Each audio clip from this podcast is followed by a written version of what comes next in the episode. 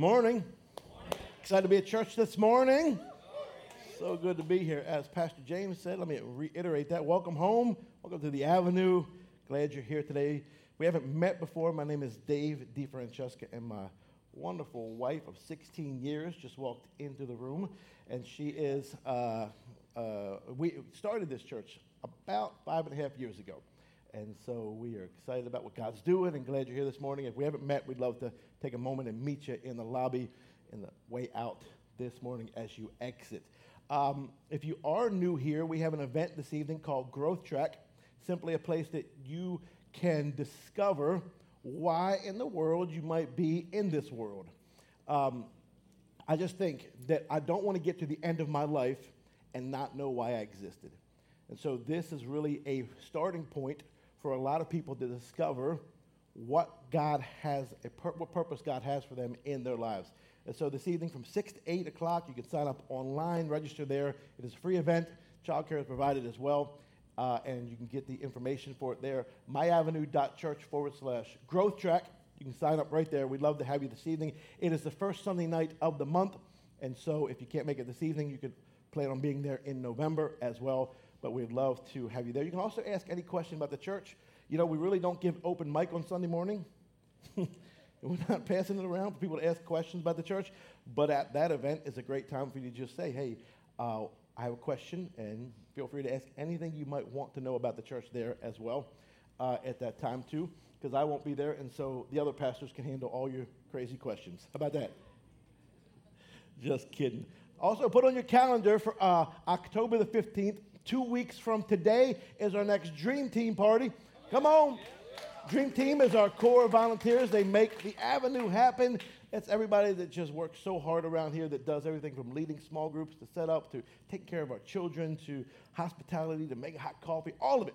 And so we'd love to uh, celebrate, have a good time. So once a month uh, through the fall, we are doing a Dream Team night. Last time we had a great time celebrating. This time I hear that there is going to be a chili cook off at this event. You're like, man, I want to be a part of that. Um, so do I. And so you still have time. You can join the dream team. If you're not even sure, listen, I didn't tell the first service this. If you're not sure you want to join the dream team, but you want to see what the party's like, come out to the party too. Make a friend that you'll be like, I want to join the dream team. I want to be a part of what God's doing right here in this church as well. You can sneak in. We'd love to have you there. Next, uh, two weeks from tonight, the 15th at 6 p.m. I'd like to take a moment and just look in the camera and shout out my friend Gus Sclafani. He's watching the service this morning online. So good to see you last week, and thanks for joining us this morning. And thanks to everybody else watching online. Can we put our hands together and welcome people watching online? So good. We are in a series called Miracles. We are unpacking the miracles of Jesus. We have identified 37 unique miracles Jesus did in his life on the earth, recorded by Matthew, Mark, Luke, and John, the first four gospels in the New Testament. You don't have to know a lot about Jesus. You don't have to know a lot about church to really engage this series. It's about unpacking not just the miracle that he did, uh, but about who he is. I never want to stop at just the miracle and be satisfied at the miracle. I want to know more about the one that can make the miracle happen. Come on, the desire is to talk about Jesus. It's to learn about Jesus. It's to understand Jesus. It's to get closer to Jesus, sing songs about Jesus, preach messages about Jesus, have small groups about Jesus. It's all about Jesus. Do you get the idea, the theme of the avenue? People say, Where did you get that name, the avenue? John 14, 6. Jesus said, I am the way, the truth, and the life. No one comes to the Father except by me. So we just said, Hey, let's put a spin on that and call it the avenue. Let's do life together as we follow Jesus. And so, that's what it is. About this series, you can, uh, it's a little different. This series is actually in its sixth week now. Our series normally run about four weeks long. We take a theme or a topic and talk about it for a month. This one is in week six, and we still have about two more weeks to go. And so we're just excited about this. It's the first time we've ever done an eight week series. If you were here, uh, you've learned about different miracles. If not, you can go back to our YouTube page or uh, website and watch those messages as well. If you have your Bible, turn with me to the book of Mark, chapter 7, verse 31 through 37. We're going to read a little story about Jesus. There, Jesus was on a mission. How many of you don't know Jesus did everything intentionally? It wasn't accidental, it wasn't happenstance, but Jesus operated with a mandate. He was intentional about what he said, about where he went.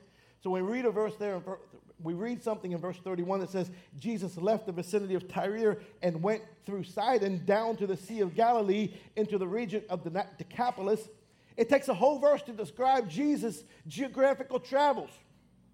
It's not there just to kind of be filler, it's there because it's a reason Jesus was here. He went further across the Sea of Galilee, north of Jerusalem, the northeast side of Israel. He went back and forth over the water. One time he walked it, and one time he took a boat. Then he comes back down. He shoots all the way across over here to the Mediterranean Sea, to a little town, visits somebody, does something there, comes back, and he felt like he needed to come back. And you know, the disciples were like, Jesus, we are getting our steps in today. We're really tracking across this countryside. Don't you think you could see what these people are doing all at once and save some time on travel, be more efficient? But Jesus was on mission. So when he comes back down through Sidon towards Galilee again, he goes into Decapolis. It's just simply the city, it's a, uh, it's a region of 10 cities there. And he's there on purpose with intention. There are some people brought to him, a man who was deaf and could hardly talk. This man has a disability. He was deaf and could hardly talk, and they begged Jesus to place his hand on him. After he took him aside, Jesus took him aside away from the crowd, Jesus put his fingers into the man's ears. He spit and touched the man's tongue. I need a volunteer. Somebody will come up this morning and help me with a sermon illustration. Uh uh-uh. uh Nope.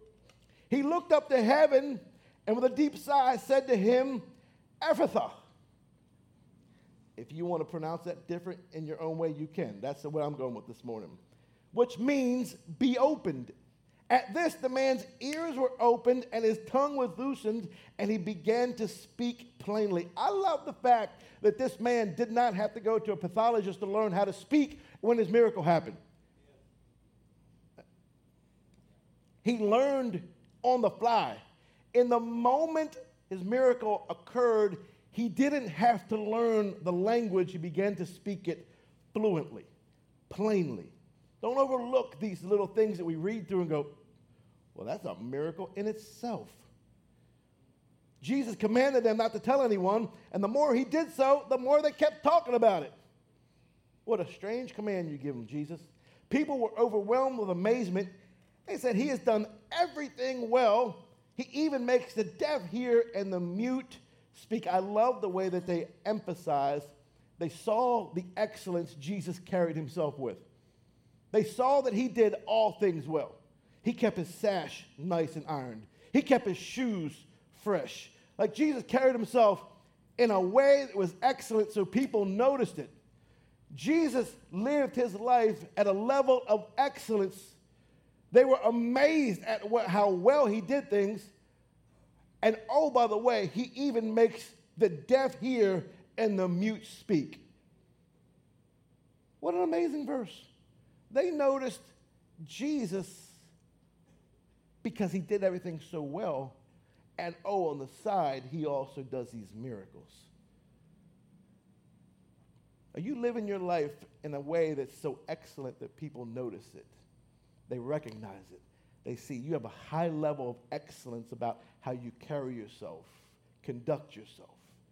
Live your life that way, and people will notice. Little side nugget there as we dive into this. Romans 10 17, one more verse, jump ahead a couple books. It says, So faith comes from hearing, and hearing through the word of Christ. Let's pray. God, we thank you this morning for your word. It's so good to us. I pray today that we would hear, we'd feel, we'd see, we'd understand in a way like we never have before. God, we thank you for all that you're doing in this place. God, I pray that we would see and ex- hear and experience you like we never have before. And I ask that the Astros and the Orioles would not meet in the playoffs so we don't split the church. We thank you in Jesus' name. Everybody said, Amen. Amen. See, we're in unity there. We've been pulling clips out of the Chosen series to help emphasize the miracles that we're doing, we're talking about. So take a quick look and check out these screens.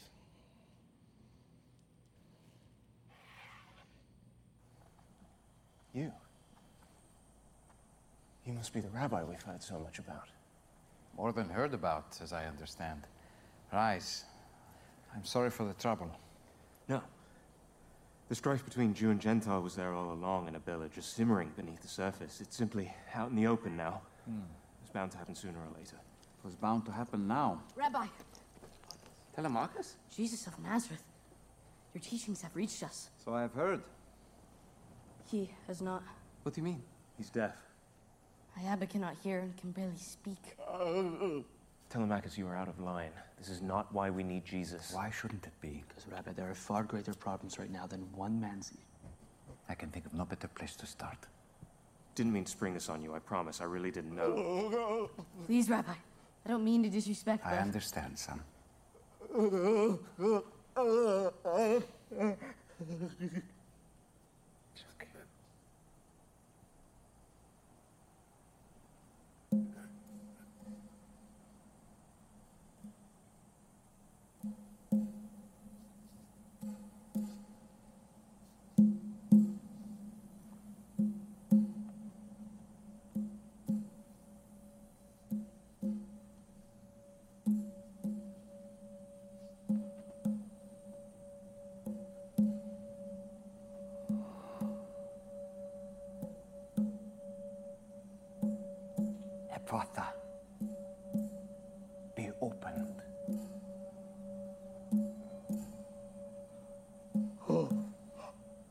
Don't be afraid. That's what birds sound like. They sing. I don't even hear them. Abba, can you hear me? The sound of your voice, the sound of my voice. Telemachus!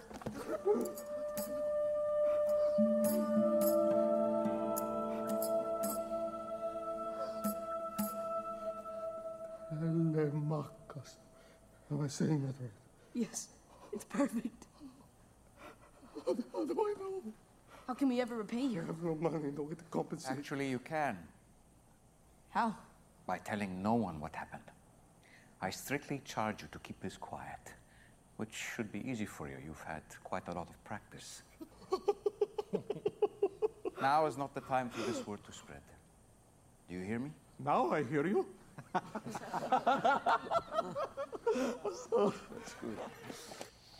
I like that little bit of personality that give Jesus there. It's not so stiff and serious as we assume he may be. They got a sense of humor about him. I really like emphasizing and pulling out the visuals like that. Although in the story we see the accuracy of that there were crowds and there were people and and and I really want to unpack that this morning because I believe in our lives we oftentimes need to have a place where we are hearing from God. I was recently on an airplane and I read a story. You know, the little magazines that you never read that are down in front? Well, I opened one of those up. I thought, I wonder what's in it. And I opened it up and started reading. And as I was browsing through it, on the airplane, there's a story about an airplane.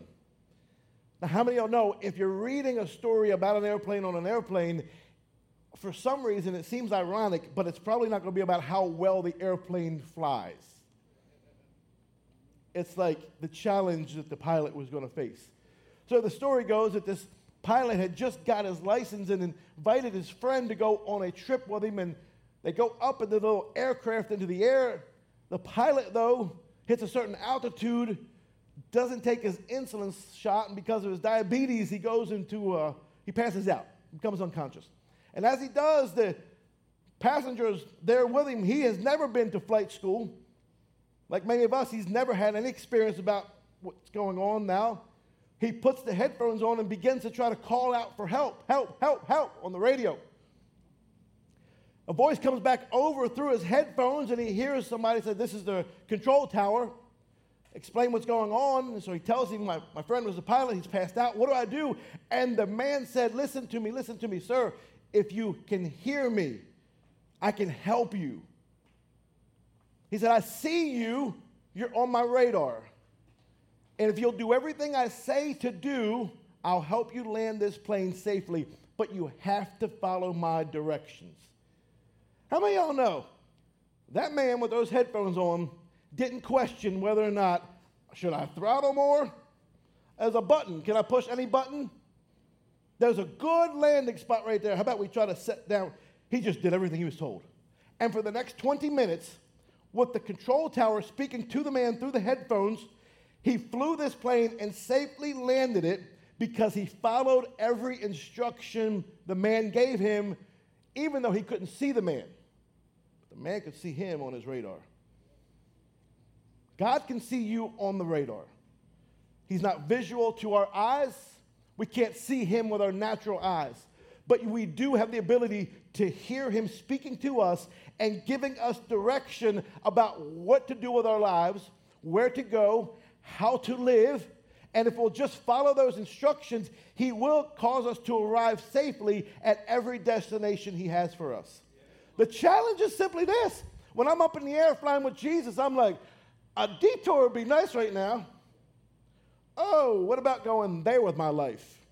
Hold on, Jesus. I, I, I somebody's calling. I got to listen to somebody else. Please hold. How many y'all put Jesus on hold before? Mute.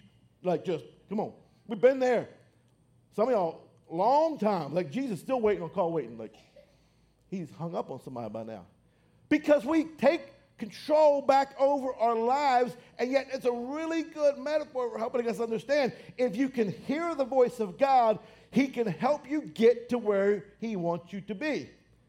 Which fits really good into the vision of the avenue. We exist to move people from where they are to where He wants them to be. So you need several things in your life to do that. And one is the ability to know the voice of God and to know the Word of God. If you're taking notes, you should write this down. You should know the voice of God, the Word of God. If you only know the voice of God, you could become a fanatic, a religious zealot, just always going around, God said, God said, God said. And if you only know the Word of God, you could become a Pharisee. But it is written, it is written, it is written, holding people to the word of the law, but not the spirit. So when you have the balance of the two and you know what God is speaking and what has been written, they work together really well, and the, together they help us understand stereo versus mono. You get both the voice of God, the word of God. Now, I have never heard the voice of God audibly in my ears. You may have. I've met people that have. I'm all for it. I hope one day I do. The problem is, most people I've talked to that have are in a situation, I don't want to put my life in that kind of situation. Right? like, like a catch 22. Like, I got, I got to be bad off or something, you know? Maybe it can just be good morning, good to see you today. I'm like, hey, hey, that's a good, that'll work. Some of y'all are like, I could not imagine hearing the voice of God. This guy's out of his mind.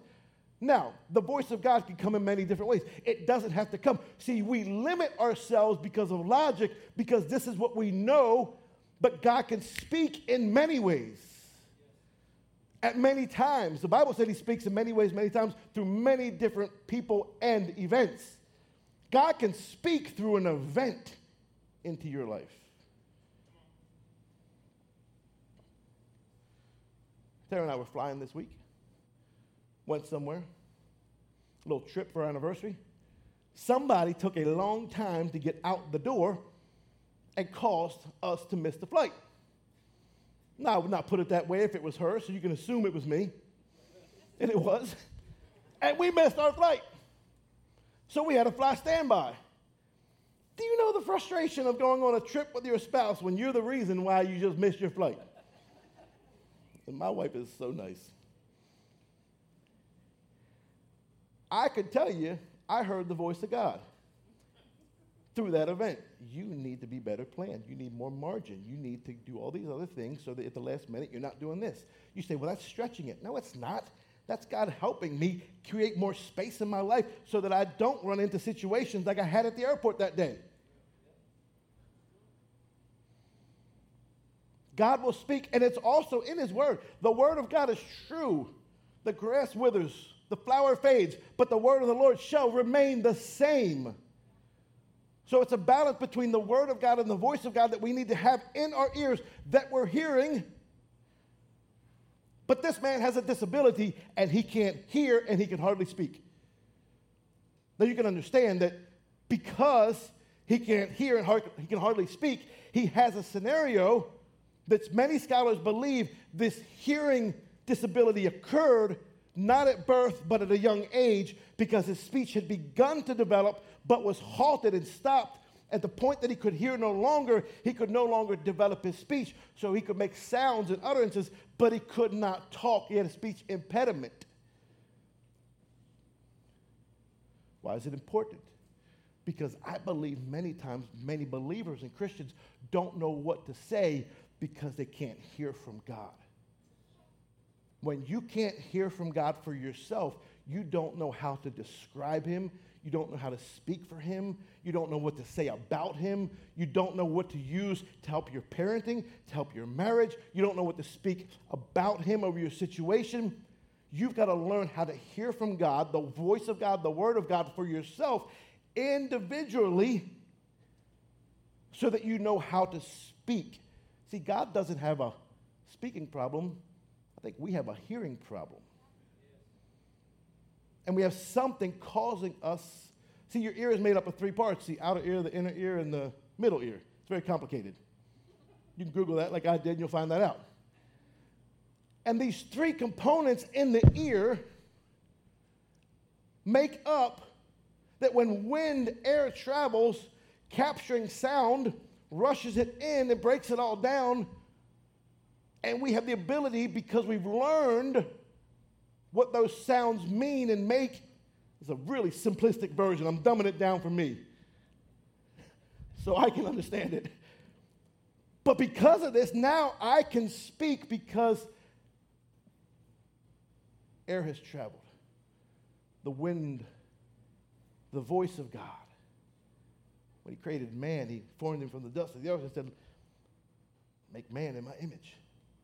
Touched him with his hands, formed and created him, and then breathed the breath of life into him, and the air traveled into the man's lungs, filling him up. I believe we need the air of God to travel into our earways so that we can begin to speak the things of God into our lives. It's very important that we understand how vital hearing is. You and I, if you don't have a hearing challenge, it's easy to take it for granted. It's easy to overlook that this one of our five senses is so vital to our living and how we are. So we, unpack this story. I want to just give you four simple words to help us that I kind of extracted out of it to see. And the first one is simply this aware. All four words begin with the letter A. It should be easy to follow, easy to take notes. Aware. This man was brought to Jesus by his friends. Verse 32 They brought him to him, he was deaf, could hardly talk, and they begged Jesus to place his hand on him. And a couple thoughts here. One, people were aware of his disability, and he was aware that they knew about it. It is vital that in your life there are people who know your dysfunctions, your flaws, your disabilities. And not just what is seen on the outside, the physical, but who you are on the inside. You're emotional, you're spiritual, you're mental. The things that you can cover up and hide really well. Had these people, had the crowd not been aware this man's disabilities, they would not have urged him and carried him to Jesus and said, Please, please, please, and begged him to touch him. But because they were aware, and he was aware, that they were aware. What if this man had tried to hide that? One of the greatest ways we try to hide our flaws, our, our deficiencies, is simply through isolation. Not going to go to church, not going to be a part of a community, not going to go to small group, not going to show up at Growth Track, not going to do this thing. Because if I do, I put myself in a vulnerable position where somebody might see a deficiency in my life, then I got to deal with it. So if I don't reveal them and they're not aware of them, I can keep them hidden. So, who in your life is aware of your deficiencies, your flaws? Now, don't make me back up further and prove that everybody has them. We all do. I think we can all agree on that. We all have a deficiency somewhere, a disability, a flaw in who we are. But who is aware of it? Who knows about it? Who is aware to keep you accountable and walking with you through that thing? These people were aware. There's so much in these 25 words in this one verse. They begged him, Jesus, place your hand on him. And this is funny to me because God's not into following the directions I give him. Now, got the headphones on, flying that plane. Dave, I'm going to need you to slow down. No, God, I think we're going to accelerate this part of my life right here. You know, the church is portable. Let's accelerate through this and get to that building real fast. Come on, God. Let's throttle forward. God's not into taking instructions from me. I don't know about you. Do you do well giving God directions? Does it go over well when you tell Him, hey, we're going to do it this way, God? The people are demanding Jesus. It's crazy because an expectation had faith that He could do it to the point that they told Jesus how to do it. Touch him with your hand. They had seen him do this before. If he just touches him, he'll be healed. Amazing faith and yet they missed out because they were trying to give Jesus, hey, Jesus, do that little party trick you do. Hey, Jesus. But can the clay tell the potter how to form it? But he was deaf and he could hardly talk. I need you to just get yourself thrown into this story this morning. Put yourself in this man's shoes. He never felt his favorite song play. He never heard three greatest words spoken. I love you. He can't hear, he can hardly communicate. And he's been this way for a long, long time. And it's affected every area of his life. His disability now has affected his speech, his economic status, his friendships, his self worth, his emotions, his faith, his value. Everything in his life has been impacted, all because this man cannot hear and can barely speak. I read this story one time about a bus driver. This bus driver would pick up teams for schools often, and he would drive them, drop them, leave them for the day, go get lunch, do another route, come back, pick them up, return them. This one particular day, he picked up at a school for blind boys. So he picked them up, and he, as they were loading on the, he noticed they had on uniforms that were track and field. So he asked a couple questions, and they said, Yeah, they're, they're all for a track meet.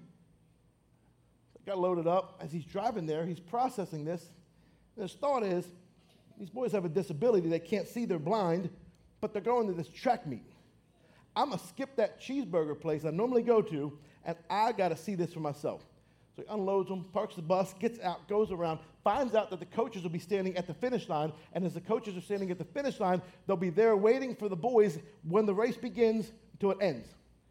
So he's watching and observing from the fence, standing there looking at this race about to go down.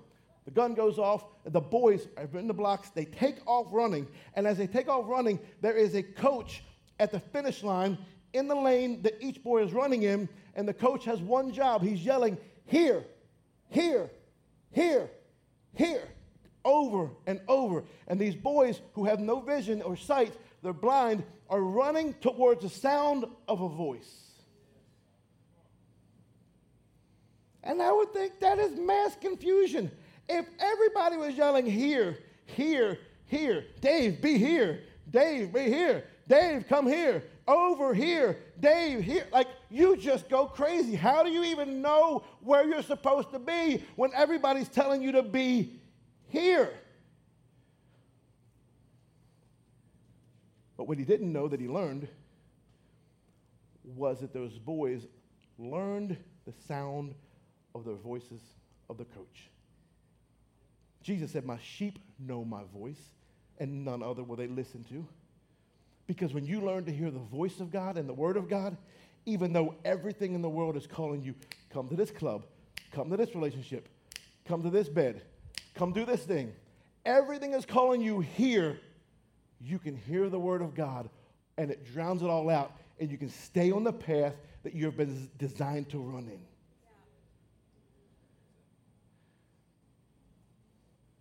And they would run to the sound of their coach's voice. It's amazing. Why? Because there's something called heightened senses. That of our five senses, when one is deficient or disabled and goes out, another will rise up to help. And so these boys, their hearing rose up when their sight went out. But for this man, he had no hearing, could hardly talk. So, Jesus, what are you doing? What are you doing exactly? Because this man may not even understand. Point number two Jesus takes him aside. Verse 33 so he took him aside, away from the crowd. And there are some things in life that God is taking you off to the side so he can unload them. He can get them out of your life. There are some things, some habits that you need to set to the side. There are some mindsets you need to set to the side. There's some behaviors you need to set to the side. And I love this graceful act of Jesus because he didn't do it in the crowd in front of everybody. Kind of off to the side, he begins to help this man because this man is very vulnerable now. Why and who is this man that y'all have left me with? Y'all over there, I'm over here. I would speculate this man didn't know who Jesus was. He couldn't hear. So no one could told him. He's going to fix your hearing, bro. And he's just walking over there, vulnerable and trusting. He gets to the side, and I love it because I think Jesus is simply always doing more than what we see with our eyes. You ever have a situation in life where you're like, God, I need a miracle here? And he's like, I, I got that, but I got to work on this over here too. Lord, fix my spouse. He's like, I got that, but I'm going to work on you. Lord, fix my kids. I got that. Mm, work on your parenting skills. God, fix my boss. Mm, I'm going to work on you. But he does it a lot of times off on the side. This is why it's vital and it's important you have places where you gather in groups, gather in crowds, and you gather off to the side with Jesus. What does your personal time with Jesus look like? Do you give him space where he can help set some things aside out of your life? You know those friends? To the side. You know that way of living? To the side. He'll speak to you in groups like this. He'll speak to you in small groups, and crowds. But I also know he speaks to me oftentimes when I'm just alone with him, but I've got to create that space to be there seems funny to me that oftentimes the miracles he does in my life are when he has removed something from my life. The miracle comes to fill in where he has removed something else away, which leads us to number three away. We become aware, go to the side, and away. Jesus took him aside away from the crowd. And you have to trust him to leave the crowd and be alone with him. I think sometimes people trust God more in a crowd like this than they do six o'clock in the morning alone like this. Because in a crowd like this, it can be corporate, and I can kind of like just let it fall. But if I'm alone like this at lunchtime and there's nobody around, and he says something, he's probably talking to me.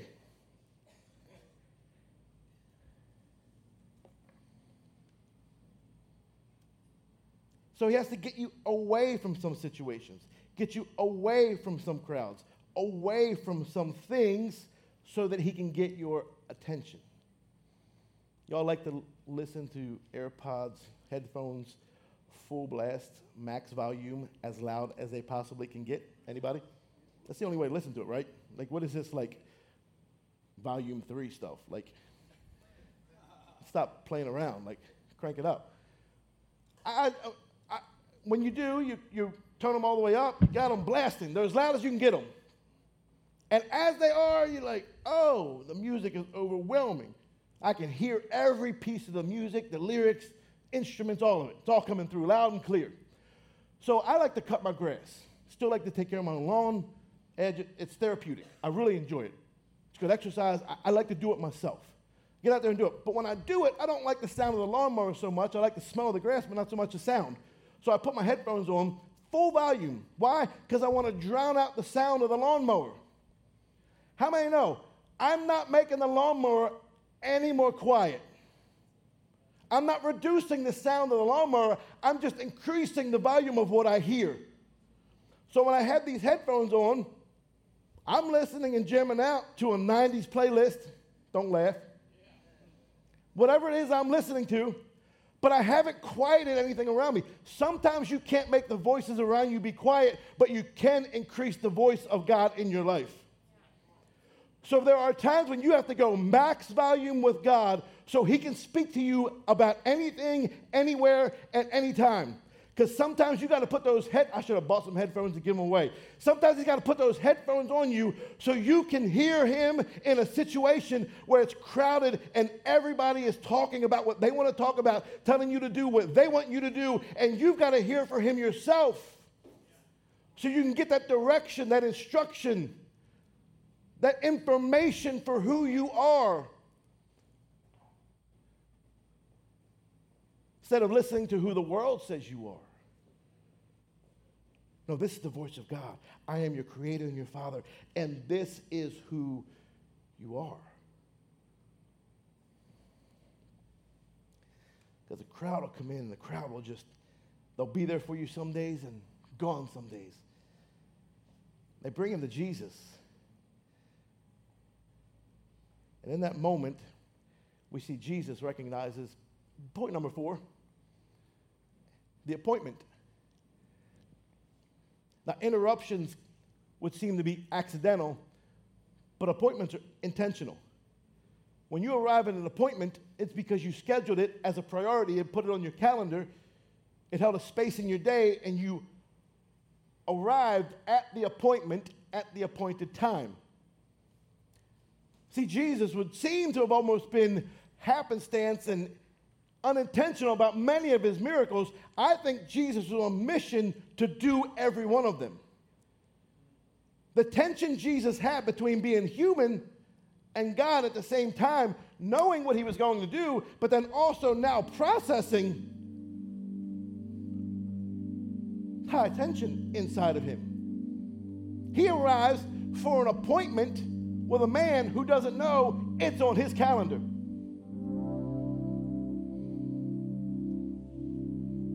And I thought, man, this is that's a beautiful little message, God. Thank you. Put a bow on it, wrap it up, tie it, put a cherry on top, call it a Sunday. And I had a different ending. And I was looking at this. Uh, so takes him off to the side, puts his fingers in his ears, he spit, touched the man's tongue Let the man get healed. Jesus did all that. He put his fingers in the man's ears. He spits and he puts that saliva on the man's tongue. We don't have a record of a healing. I got a picture of what happens so many times in church when people come in and they get touched by God and they walk out thinking they're healed and they're not. They think because they've been touched, they enjoyed that song. You did so good with that song. It touched me. Walk out of here and you're not any different or changed because you came up short before the miracle happened. When you read this particular story and unpack it, you'll realize just having a touch from Jesus was not enough to change this man's disability and dysfunction. But we'll go to small group. Oh, I got touched tonight. It was so good. I'll be in my personal time. That's a good word. I got touched. And God's trying to do more and go deeper. So what does he do? He gives a man he puts them, this is disgusting, he puts his fingers in the man's ears. He spits and puts that saliva on the man's tongue. I saw it. Because what's in your saliva? Your DNA. My wife gave me a great gift for my birthday, Ancestry.com. Anybody done it?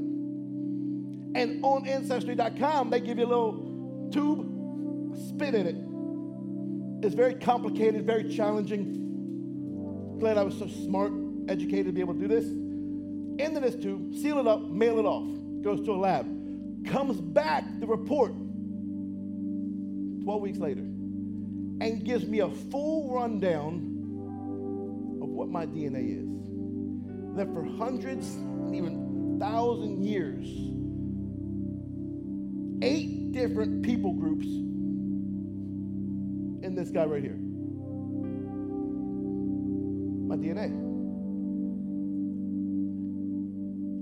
Because your DNA is found in your saliva. And I think Jesus was saying, I want to get my DNA down in this man. I need to change him from the inside out. It's not enough that if his hearing was just here, that he was just here. It's not enough that he would just be able to speak again. I need to change him at his core, at who he is.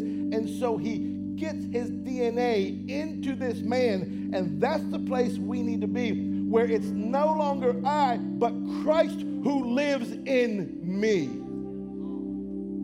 that now I'm changed from the inside out. So the way that I once got angry, I now have peace because he lives in me. I once got fearful, I'm now I'm not afraid because he lives in me. I once used to lose my mind, I now have the peace of Christ that controls my mind and holds my life together because his DNA is in me. It's not enough for him to just touch you, but he's trying to get in your life so he can change you from the inside out. He puts his fingers in this man's ears. Why? Because on your fingertips are your unique identity, your fingerprints. The code only you have on the outside. The DNA is a code on the inside, fingerprints are the code you are on the outside. He says, I want people to see I've touched this man's life. Oh, I'm not downplaying your life being touched by God. I want God to hold me. I want him to help me. I want him to touch me. I want his fingerprints to be all over me. So when people see me, they go, You're different. You sound different. You look different. You act different. What's going on? And they see the hand of God has touched my life.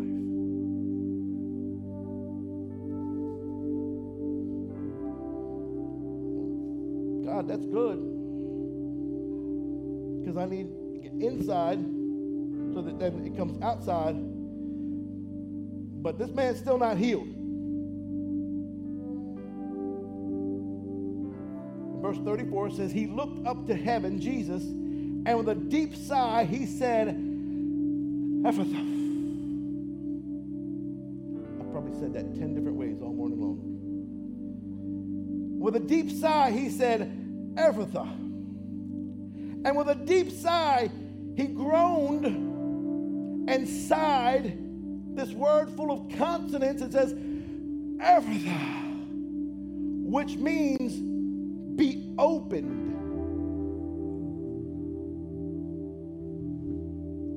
He sighed and said, Ephphatha, which means be opened. Why is Jesus speaking in the past tense about something that has not yet happened? Opened.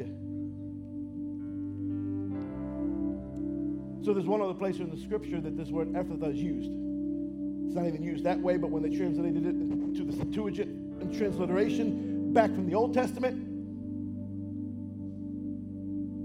it literally says there, be opened in the past tense. It means in the moment Jesus heals him and says, Ephphatha, be opened, and speaks about an event that has not yet occurred as if it had, he's healing this man all the way, not in the present, But he's healing him in the past when the event occurred that the man lost his hearing. So he goes back in time and touches this man in that moment, if you will, and heals him there because that's the place he had to get to in his life. He could touch him here, but I still got my trauma. I still got my grief. I still got my pain. The divorce hurt back there, Jesus. Why haven't you healed that yet? And he says, Ephphatha. And he's not content just touching you to make you feel good on the outside, but he wants to go to the place of pain and heal you there. And I'll prove it. Because when he heals him in his past, he can speak plainly in the present. He did not have to go to a pathologist and learn how to speak because all of that information that he missed out on for all of his life suddenly got downloaded into him in that moment and he began to speak plainly.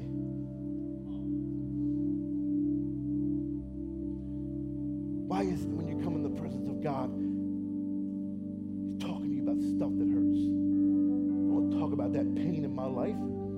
about that problem I have, God. God, why is it when I go to small group, somebody has to bring up something that relates to me? Why is it that the pastor knows my life even though I've never told him when he's talking on a Sunday morning?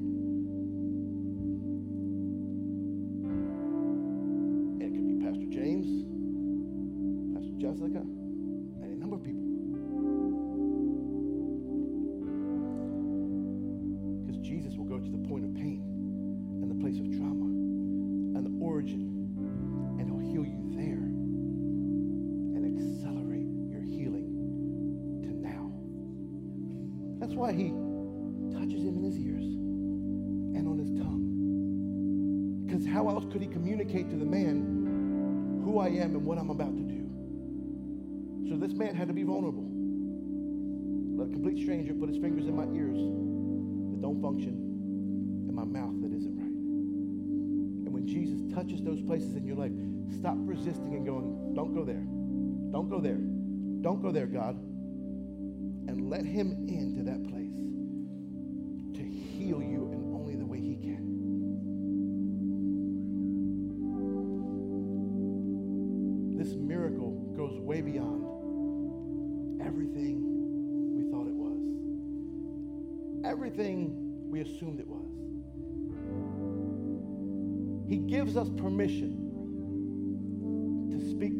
present and to the future as if it already existed.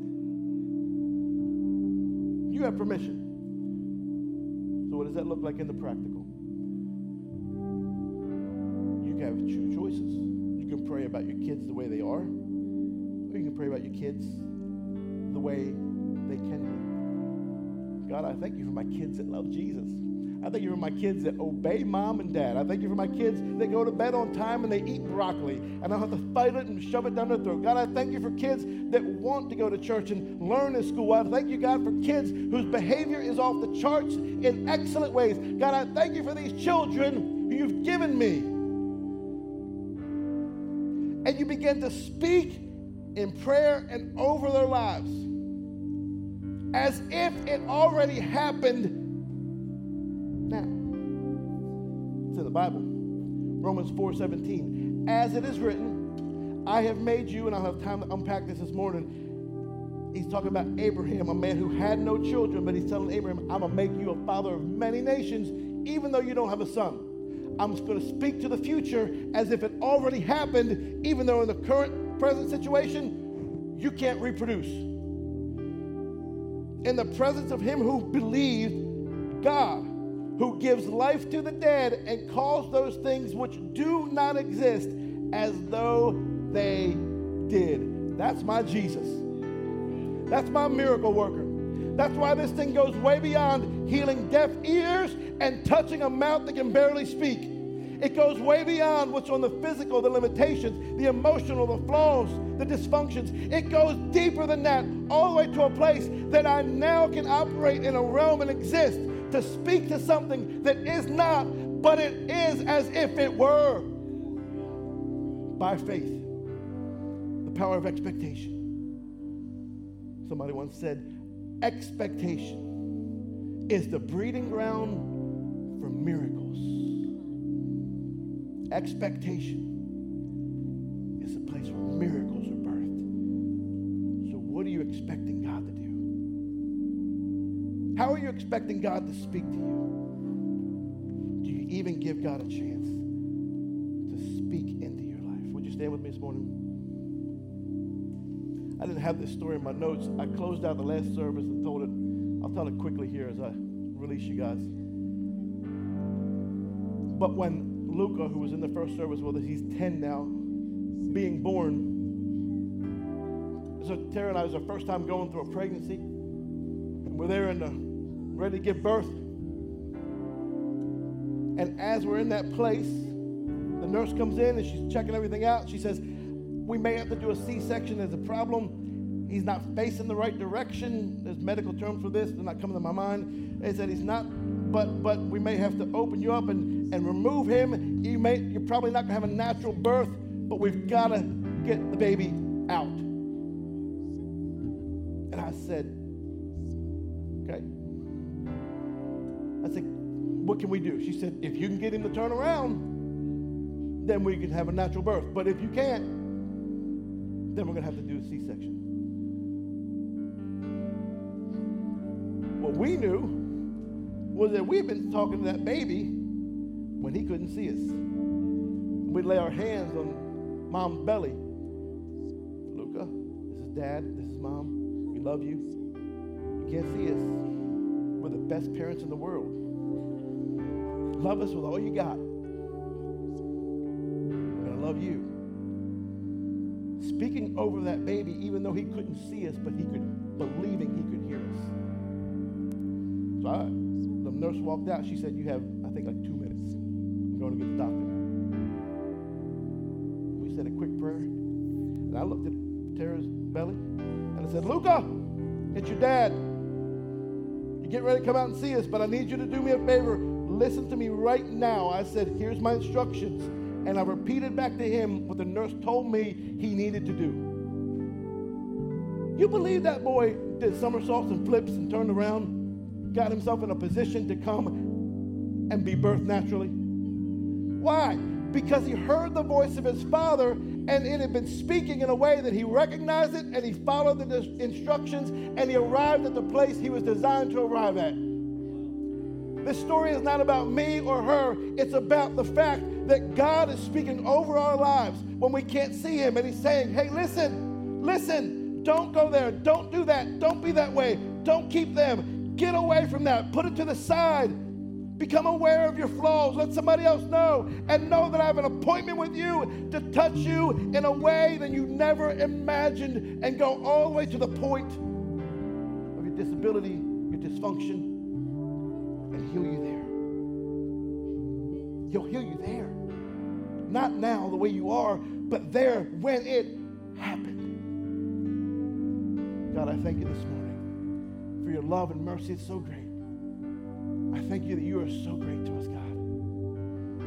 God, I thank you that you hear us when we call. God, I pray that you would open our ears, that our hearing. It will release our mouths to be able to speak.